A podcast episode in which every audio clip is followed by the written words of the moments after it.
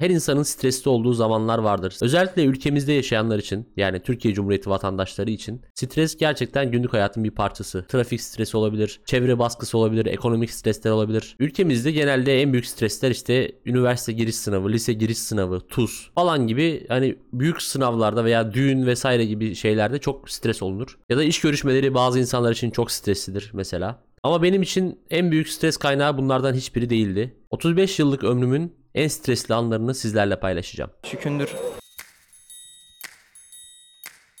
Çıkındır. Şükündür. Çükündür. Çükündür. Şükündür. Onu da duydum ama şükündür. Şükündür. Çükündür. Şükündür. Çoğunluğun aksine az önce bahsettiğim unsurlar benim için çok büyük birer stres unsuru oluşturmadı. Daha önceki bölümlerde de bahsettiğim üzere lise giriş sınavında aklımda Türkiye-Costa Rica maçı vardı.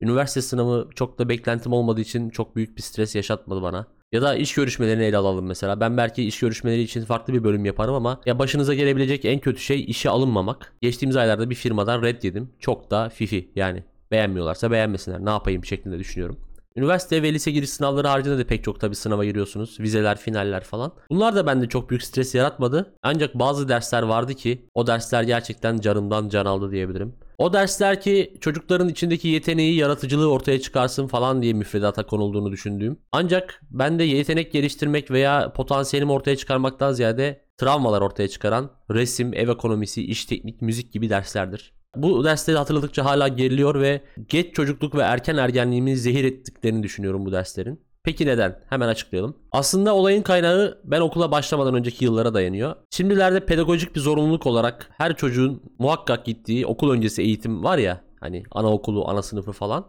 Ben çocukken bunlar isteğe bağlı olaylardı. Dolayısıyla ben de genelde evde oturuyordum. Ve annem de çocuk gelişimi mezunu olduğu için hani çocukla nasıl vakit geçireceğini falan biliyordu. Gerçekten gayet eğlenceli günler geçiriyorduk yani annemle.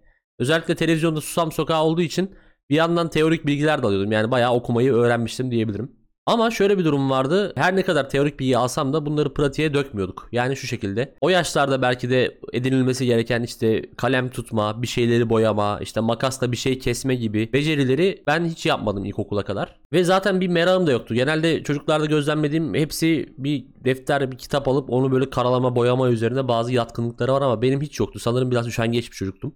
Velhasıl ilkokul çağına kadar elime kalem almışlığım bile çok nadirdi. İlkokula başladığımda okumayı biliyordum ama verilen ödev mesela bir sayfa dolusu I harfi çizmek veya çubuk diyordu öğretmen o zamanlar. Bir sayfa dolusu çubuk çizmek benim için ölüm gibiydi. Asla bitmeyecek bir ödev gibi geliyordu. İlkokul 1'de işte resim, müzik gibi dersler vardı tabii hani ama şey yalanlar işte müzik e, topluca şarkı söylettiriyor öğretmen. İşte resim işte böyle ya- yarım yamalak bir şeyler çiziyoruz. Öğretmenin de çok umurunda değil zaten hani biraz boş zaman olsun diye yaptırıyordu. Ama bir gün patates baskı yapmamızı istedi öğretmen. Evden patates getirecektik oyulmuş bir şekilde. Ya teorik olarak galiba çocukların oyması gereken bir şey o. Bil tam da emin değilim şu an hatırlamıyorum ama ben tabii ki elime daha henüz bıçak almışlığım olmadığı için o yaşta Babama söylemiştim işte patates baskı yapacağız baba falan diye. Babam da tamam sen uyu ben sabah ayarlarım onu dedi. Gerçekten sabah uyandığımda bir baktım bana bir tane Migros kangurusu deseniyle oyulmuş bir patates verdi. Gerçekten en havalı patates benimdi. Okula gittim ve patates baskımı coşkuyla yaptım. Bir noter katibi gibi her yere mührümü habala hubala diye vurdum. İlkokul öğretmenimiz biraz matematik fetişisti olduğu için ilkokul 2'den itibaren beden eğitimi, müzik, resim gibi dersleri hiç yapmadık. Genelde o derslerin yerine matematik yaptık. Ha diyeceksiniz ki bu matematik yapıldı da ne oldu? Bizim sınıftan çok değerli bir bilim adamı mı çıktı? Hayır. 45 kişilik sınıfta muhtemelen 4-5 tane üniversite mezunu vardır diye tahmin ediyorum. Ya belki de resim yapma kabiliyeti olan insanlar mesela öne çıkamadılar. İlkokul 2 ve ilkokul 4 arası her ne kadar resim falan pek yapmasak da motor becerilerimin yetersizliği özellikle yazı konusunda kendini çok iyi gösteriyordu. Her ne kadar derslerim iyi olsa hani böyle matematik, Türkçe gibi, hayat bilgisi gibi derslerde iyi olsam da el yazımın çirkinliği her zaman bir aşağılanma aracı oluyordu benim için. Bu aşağılanma öğretmenim tarafından, ailem tarafından yapılıyordu. Aslında yazım okunabiliyordu ama çirkindi. Yani estetik olarak göze hitap etmediği için ben aşağılanıyordum. Halbuki yazdığım gayet okunabiliyordu ama el yazım yüzünden özgüvenime bir saldırıda bulunuldu. Sanki çok da varmış gibi. Ama dediğim gibi derslerim iyi olduğu için davranışlarımda da çok büyük yamukluklar olmadığı için bir şekilde bu bertaraf edildi ve görmezden gelindi. Derken 28 Şubat muhtarası yayınlandı. Şimdi diyeceksiniz ki oğlum bu nasıl konu geçişi lan? Yani nereden nereye 28 Şubat ne alaka falan dediğinizi duyar gibiyim. Ama endişe etmeyin onu da bağlayacağız. 28 Şubat muhtarası 9 yaşındaki bir çocuğu nasıl etkileyebilir? Yaşı yetenler cevabı biliyor ama yetmeyenler için söyleyeyim. 8 yıllık eğitime geçildi. 8 yıllık eğitime geçilmesi demek 9 yaşında bir çocuk 2 sene sonra kolej sınavına girecekken bir anda o sınavın ortadan kalkması demek. Aynı zamanda minik ilkokulumuzun bir ilköğretim okuluna yani ilkokul artı ortaokula dönüşmesi demekti.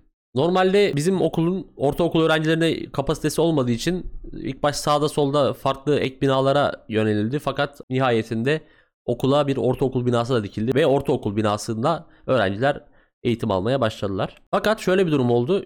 Bu ilköğretim okuluna ilk geçildiği zaman okula branş öğretmenleri atandı. Ancak branş öğretmenlerinin yeterli sınıfı yoktu. Çünkü 6. sınıflar vardı sadece ilk ortaokula dair ve e, bu şeyi doldurmak gerekiyordu bir şekilde. Peki ne yaptılar? Dediler ki 4. ve 5. sınıflara İngilizce dersi eklenecek. Çok güzel. Bravo. Yerinde bir karar. Resim, beden eğitimi ve müzik derslerine de branş öğretmenleri girecek denildi. Tabii ki bu haber en çok ilk- ilkokul öğretmenlerini sevindirmişti. Çünkü bize daha az maruz kalacaklardı. Ancak benim için tam bir kabustu. Artık her hafta iki ders resim, bir ders müziğe maruz kalacaktım. Resim dersine son derece agresif, yetişkin halin şu anki halimle, yetişkin halimle değerlendirmede ne kadar şuursuz olduğunu daha iyi anlayabildiğim bir kadın geliyordu. Tek yaptığı bağırmak, kızmak, şikayet etmek, yapılan resimlerden dolayı böyle gösterip milleti aşağılamak gibi hareketlerdi. Ve özellikle malzeme getirmediyseniz veya getirmeyi unuttuysanız o zaman çok daha büyük dramalar yaşanıyordu. Tabii ki benim yaşadığım bir durum değildi bu ama Mesela pastel boya alacak durumu olmayan çocuklar vardı ve onları falan bayağı haşlıyordu yani nasıl getirmezsin falan diye. Zaten beceriksizim, beceremiyorum resim çizmeyi. Bir de kadının agresifliği, başkalarına gösterdiği agresyon beni daha da strese sokuyordu. Her resim dersinden önce karnıma ağrılar giriyor. İşte bu ol- olumsuz düşünceleri bir türlü atamıyordum yani hani sürekli bir gerginlik olacak gibi hissediyordum. Bu arada tabii bu başka öğrencilere işte malzeme getirmediği için falan çatıyordu. Bana da işte ders esnasında çizilen şeylerin e, ne kadar kötü olduğundan dem vuruluyordu. İşte bir şey çiziyordum. Ulan böyle mi çizilir? Kazma mısın? Ne biçim çiziyorsun falan diyordu. Yani düşünün 45-50 yaşlarında bir kadın 10 yaşında bir çocuğa böyle söylüyor. İnanılmaz. Ama şöyle bir güzellik vardı. Sonuçta haftada 2 saat olduğu için, haftada 2 ders olduğu için resim dersi bir şekilde yetiştiremiyorduk yani verilen ödevleri. Dolayısıyla evde ödev yapıp ertesi hafta imzalatıyorduk hocaya. Bu aşamada da hayatımın en önemli insanlarından biri olan canım kurtarıcım annem devreye giriyordu. Çünkü bütün ödevlerimi annem yapıyordu. Her salı akşamı anneme e, gerekli ödevi veriyordum. Daha sonra tamam oğlum ben yaparım diyordu. Canım benim. Bu benim için tek çıkış yolu gibi gözükse de çünkü ben kendim yapsam muhtemelen o hoca ya beni okuldan atacak ya dövecek yani belli. Annem gayet güzel yapıyordu ama bu beni yine iyi hissettirmiyordu. Çünkü bu sefer anneme karşı kendimi suçlu hissediyordum. Niye yetenekli değilim diye kendi kendimi yiyordum. Aynı zamanda ya annem ödev yapmayı unutursa ya işte ya da ödevi yanlış anladıysa diye uyumadan önce bir de onun için endişe duyuyordum. Bir endişeler silsilesi yaşıyordum. Ertesi gün sınıfa gittiğimde arkadaşların yaptığı nefis resimleri görünce kendimi daha da kötü hissediyorum. Ulan ne güzel resimler yapmışlar ya hayret bir şey falan. Halbuki mesela belki onlar da annelerine yaptırırlar ama bilmiyorum sanmıyorum yani. Çünkü onlar e, derste de çiziyorlardı görüyordum. Ama benimki tamamen bir ders önce hiç alakası olmayan bir şeyi ertesi ders bir anda bir sanat eserine dönüşmesi gibiydi. Ve eminim eğer şu anki teknolojiyle yapılsa muhtemelen öğretmen e, yarım kalan işlerin falan fotoğraflarını çekerdi. Dolayısıyla sıçardım diye tahmin ediyorum. Yalnız şu yaşadığım hislere bakar mısınız? Yani az önce bahsettiğim işte başkasına yük olma hissi, kendini yetersiz hissetme falan. 10 yaşımda bir Kafka romanı karakterine bürünmüşüm adeta şimdi fark ettim. Resim dersinin yanında bir de hiç derdimiz yokmuş gibi müzik derdi eklenmişti. Müzik dersi eklenmişti. Her hafta yeni bir şarkı öğreniyorduk. Solfej, molfej, zartürt bir şeyler. Yani nota falan öğreniyorduk ama hani haftada bir saat olacak bir şey değil ve öğretmen yine agresifti anasını satayım. Hayır o si bemol, la o la falan diye böyle bayağı bize atar yapıyordu. Bir de tabii ki baş belası blok flüt vardı. Blok flüt gerçekten enstrümanların en tırtı bence. Blok flüt çalmaktansa ne bileyim bir sopayla kovaya perküsyon yapmak falan daha bana mantıklı geliyor. Bir de tabii sözlük kisvesi altında bütün sınıfın ortasında flüt çalmak gibi iğrenç bir mental işkence vardı. Her ne kadar fena flüt çalmasam da yani 40 kişi dinlerken çalmak tek başına biraz stresliydi. Bu stresi arkadaşlar da yaşıyordu.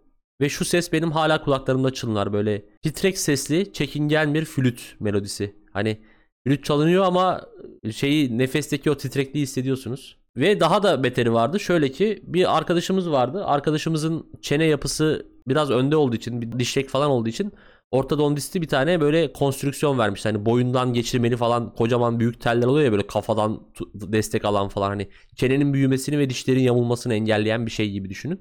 Ve gerçekten kızın ağzına erişimi çok zordu. Yemek falan bile zor yiyordu. Doktor demiş ki sen flüt çalmayacaksın. Kız da öğretmene bunu beyan etti. Öğretmen inanmadı. Zorla flüt sokmaya falan çalıştı ağzına. Ki gerçekten girmedi kızcağızın ağzına flüt. Sonra tamam o zaman dedi. Herkesin önünde solfej yapacaksın dedi. Ve kızın o titrek, ağlamaklı, stresli sesi hala kulaklarımdadır. Belki kızın kendisi bile unutmuştur bu anıyı ama benim zihnimde gerçekten büyük bir drama olarak yer almakta. İlkokul 4. ve 5. sınıflar bu şekilde geçti. Ve geldik ortaokula. Artık ortaokul demek daha da büyük gerilim demekti. Çünkü huyunu suyunu bildiğimiz bir tane sınıf öğretmeni yerine envai çeşit huyda ve suyda ve çoğu da mal olan bazı branş öğretmenlerimiz girecekti maalesef. Ve bir de ilkokulda 5 sene boyunca okuduğumuz arkadaşlarla aynı sınıfa konulmaktansa nedense karma bir sınıf oluşturulmuştu. Hepimizi farklı şubelere dağıtmışlardı. Bir de bunun yanına iki tane daha yeni kabus eklendi. Bunlar bir eğitim dönemi bir tanesi, diğer eğitim dönemi bir tanesi olmak üzere dönüşümlü olarak hayatıma giren kabuslardı. Bunların adı iş teknik ve ev ekonomisi dersleriydi. Muhtemelen müfredatta yine çocukların e, eli alet tutsun, işte çivi çakmayı bilsin, iki vida sıkabilsin falan diye konulmuş. İş teknik isimli dersten aklımda kalan bol miktarda kontraplak, kıl testere, vernik kokusu ve bol miktarda hayal kırıklığıydı. Yine kazmalığımla ön plana çıkmıştım. Derslerde kıl testere uçları kırdım, kontraplakları heba ettim. Ve bu kabustan çıkmamı sağlayan bu sefer diğer ebeveynim olan rahmetli babamdı. Kendisinin gençlik hobileri arasında tesadüf eseri kontraplak kesmek, marangozluk yapmak gibi şeyler olduğu için çok seviyordu bu tarz şeyleri ve ufak bir atölye yapmaya çalışıyordu kendisine. Dolayısıyla bir kıl testeresi falan vardı. Bu sefer ödevlerimi ona yaptırıyordum. Ama bir de şöyle bir durum vardı. Mesela babam işte bir şeyler kesiyor, yapıyorum okula götürürken bu sefer mesela yağmur yağıyor, ıslanıyor. Boku çıkıyor yaptığımız işin. Ve öğretmen bana ne diyordu? Yani yağmurda ıslatmayacaksın. Veya düşürüyorsun mesela çocuksun anasını satayım elinde bir şey götürüyorsun hayvan gibi. Yolda giderken düşüyor bana ne düşürmeseydin deyip puan kırıyordu. Ve tabii ki yine aşağılamalar işte ne biçim yapmışsın. Yok işte okulda yaparken hiç şeyi bile tutmayı beceremiyorsun falan gibi sürekli suçlamalar vardı. Ulan bunlar nasıl öğretmen ya? Madem tutamıyorum göster işte nasıl tutulduğunu. Manyak herif. Neyse. Dolayısıyla yine bana travmalar, yine bana anksiyeteler. İkinci dönemse bu sefer de hani çocuklar evdeki malzemelerle bir şeyler yapsınlar, değerlendirsinler. İşte belki yoğurt moğurt mayalasınlar falan diye konulmuş ev ekonomisi dersi başlıyordu. Ama ev, ev ekonomisinin şöyle bir ironisi vardı. Benim bugüne kadar belki de en çok para harcadığım ders ev ekonomisidir. Çünkü saçma sapan şeyler istiyordu mesela. Silikon tabancası alınacak. Ya arkadaş benim evde yok silikon tabancası. Ben başka bir şey yapayım. Hani ev ekonomisi ya bu dersin adı. Ya da ne bileyim makreme ipi alınacak. Ulan hayatımda işim olmayan bir şey yani. Sen bana başka bir şey göster falan. Yok illa makreme. Hatta şey hatırlıyorum. Bir tane böyle boncuktan ve pipetten sineklik yapmıştık. Hani kasapların falan girişinde olur ya sineklik. Herhalde bir 2 kilo falan boncuk gitti. Acayip para harcamıştık ve sürekli bitiyordu yenisini alıyorduk. Zaten bu iş teknik ve ev ekonomisi derslerinin bence tek kazananı Eskişehir'de Taşbaşı çarşısında Eliş Ticaret diye bir yer vardı orasıydı. Çünkü tek malzeme satan yer orasıydı ve hepimiz oraya gidip alıyorduk. Gerçekten iyi para kırmıştı o dönem. Ev ekonomisi derslerinde ise bu sefer imdadıma annem de yetişemiyordu. Yani bazı ödevler gerçekten olacak gibi değildi. Dolayısıyla komşular devreye girmişti. Annem her pazartesi akşamı komşuları topluyordu. Birlikte benim ev ekonomisi ödevimi yapıyorlardı işte. 4-5 kadın. Adeta bir imece usulüyle her salı sabahı uyandığımda yeni bir şaheser karşılıyordu beni. Bu konuda bana çok fazla emekleri oldu kendilerinin sağ olsunlar. Öyle böyle derken ilkokulla bitti. Lisede yalnızca hazırlık sınıfında resim ve müzik dersleri vardı ve sınıf geçme sitesi falan olmadığı için ve ana odağımız İngilizce dersi olduğu için çok da fazla sallamıyorduk açıkçası. Da eğlenceli geçti yani resim müzik dersleri. Lise 1'den itibaren bu derslerin hiçbiri yoktu bizim müfredatta. Dolayısıyla çok mutluydum. Hayatımın en mutlu yılları hep lisedir diye söylerim. Ama bunun belki de hiç resim ve müzik dersi almamakla alakalı olduğunu bilememiştim. Şu an aydınlanıyorum. Belki de resim ve müzik olmadığı için hayatımın en mutlu zamanları liseydi. Kim bilir. Ama bu mutluluk uzun sürmeyecekti. Ama bu mutluluk uzun sürmeyecekti. Çünkü 6 sene sürecek yeni bir kabus başlıyordu. Kabusun yaşanacağı yer üniversite. Kabusun adı ise teknik resimdi. Zaten böyle bile isteye girmediğim bir bölüm olduğu için de sonradan da pek sevememiştim. Her ne kadar denesem de sevememiştim. Bunda pek çok etken vardı işte sosyal etkenler, hocalar, okulun fiziksel şartları falan. Ama bana soracak olursanız en büyük etken teknik resimdi.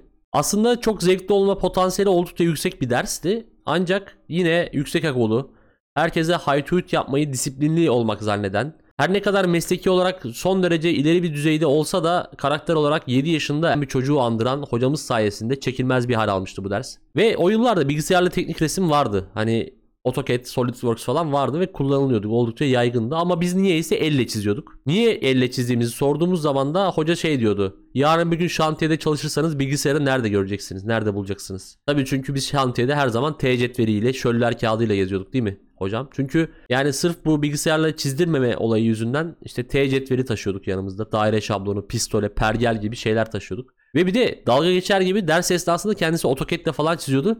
Bakın ben 5 dakikada çizdim size 1 saat veriyorum he he falan yapıyordu böyle. Yani şimdi AutoCAD'de altıgen çizmekle gerçek hayatta gerçek ölçülü bir altıgen çizmek arasındaki farkları az çok tahmin edersiniz diye düşünüyorum. Ve hocanın bir de haksız çıktığı bir durum var. Şöyle ki artık her şantiyede bir laptop var. Dolayısıyla bilgisayarla çizmek çok daha mümkün her yerde. Her neyse. Sanki bütün bu absürtlük yetmezmiş gibi bir de dersler 4 saat sürüyordu ve tabure üzerinde çiziyorduk. Arkamızı yaslanma imkanımız yoktu ve gerçekten tabure de çok küçük ve rahatsızdı. Ya 4 saat boyunca tabureyle bütünleşiyorduk. Bir de hoca sürekli kimseyi beğenmiyordu. Sürekli birilerine bağırıyordu. Sürekli birilerini aşağılıyordu. İşte sen ne biçim çizdin sen mühendis olmazsın.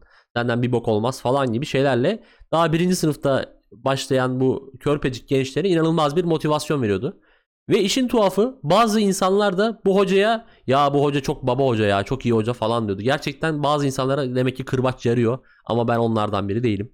Bütün bu bahsettiğim zorluklar işte fiziksel zorluklar e, işte 4 saat olması tabure hocanın tırt olması falan filan benim gelişmeyen el motor becerilerimle birleşince ortaya berbat bir sonuç çıkmıştı. Aslında teoride bütün teknik resim terminolojisine hakimdim. Nerede ne çizeceğini biliyordum ancak ellerime hükmedemiyordum. Yani kafamda oluşturduğum şeyi ellerimle kağıda geçiremiyordum. Dolayısıyla teknik resim bir dersini iki kez, teknik resim iki dersini ise altı kez almama yol açtı. Teknik resim iki dersini özellikle veremedikçe sanki mezun olamayacakmış gibi bir his uyandı bende. Çünkü başka bir şansınız yok. Ya oradan alacaksınız, hocadan geçireceksiniz kendinizi bir şekilde. Ya da kalacaksınız. Okulu bırakacaksınız. Şöyle bir şey oldu. Bir kere yaz okulunda teknik resim 2 ders alıyorum. Yaz okulunda ise şöyle bir özellik var. Sıkıştırılmış program olduğu için 4 saat yerine 8 saat alıyorsunuz günde. Haftada bir gün 8 saat teknik resim. İnanılmaz bir olay. Çünkü zaten 4 saatte bile tabure götünüzle bütünleşiyor ama 8 saatte gerçekten artık işin suyu çıkıyor diyelim. Bir tane proje teslim dersi diye bir şey vardı. Yani bir ders boyunca hoca size bir proje veriyor ve onu yapıyorsunuz. Şöyle bir kural var sınavdan farklı olarak. Kaynaklara bakabiliyorsunuz, insanlardan yardım alabiliyorsunuz. Böyle bir e, şey vardı, kuralı vardı yani. Baştan verildi bize bu bilgi. Neyse proje teslime başladık. Fena da gitmiyordum aslında. Derken hoca bir tane elemana hiddetlendi. Çok fazla soru soruyormuş millete diye. Gitti kardeşim yapacaksan yap yapmayacaksan yapma falan dedi böyle.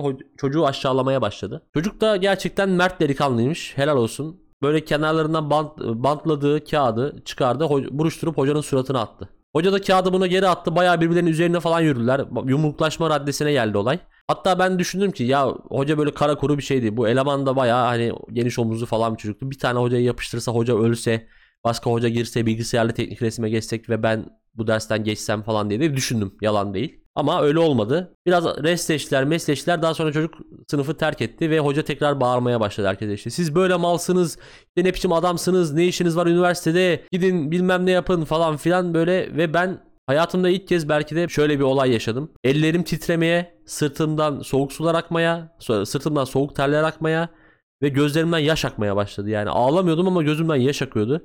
Ve gerçekten teknik resim çizebilecek bir durumda değildim. Çünkü her yerde titreme, yaş, yani kağıdı kirletebilecek her türlü unsur vardı. Neyse dolayısıyla ben o projeyi tamamlayamadan sınıftan ayrıldım ve çok kötü oldum. Gerçekten ya şekerim düştü ya tansiyonum çıktı bilmiyorum. Ve hayatımda ilk ve son kez orada intihar etmeyi düşündüm.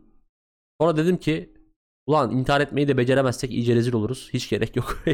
Ondan sonra zaten bir daha hiç düşünmedim. Okul bayağı uzadığı için ben de artık çalışmaya başlamıştım bu arada. Hani dip- diploma almadan yarı zamanlı bir mühendis gibi çalışıyordum. Ve burada bilgisayarla teknik resim çiziyordum. Enteresan bir şekilde teknik resim dersini veremeden teknik resim çizerek para kazanıyordum. Konstrüksiyonlar, işte ba- basit makine parçaları, zaman zaman makineler çiziyordum. Ve herhalde bunun verdiği özgüvenle hani gerçekten bilgisayarla yapmak zevkli ve kolay çünkü. Bunu bilgisayarla yapabildiğimi görünce herhalde bir özgüven geldi ve ondan sonraki dönem çok da fazla sallamamama rağmen ya artık çok fazla teknik resim dersi almakla da alakalı olabilir. O dersi geçtikten sonra eve gittim. T cetvelimi kırdım. Gönyelerimi çöpe attım ve evdeki bütün şöller kağıtlarını falan da yırtıp attım. Bundan sonra beni hiçbir kuvvet elle teknik resim çizdiremezdi. Nitekim mezun olduktan sonra da bilgisayar sayesinde pek çok makine parçası ve konstrüksiyon çizdim. Ama tabii ki bilgisayar sağ olsun. Aynı şekilde bölümün başında bahsettiğim mesela el yazısı çirkinliği şu an hayatımın hiçbir alanına etki etmiyor. Çünkü klavyeyle her şeyi gayet güzel, herkes kadar yazabiliyorum. İşte hayatımın en stresli anları bunlardı. Keşke biraz daha becerikli veya özgüvenli bir insan olsaydım çok daha kolay bir hayatım olurmuş diye tahmin ediyorum ama gördüğünüz gibi bayağı aslında travma raporu gibi bir şey oldu bu bölüm. Artık kusura bakmayın. Şimdi ben aynanın karşısına geçip makyajımı akıta akıta ağlayarak saçlarımı keseceğim gibi duruyor. Öyle bir bölüm oldu. Görüşmek üzere.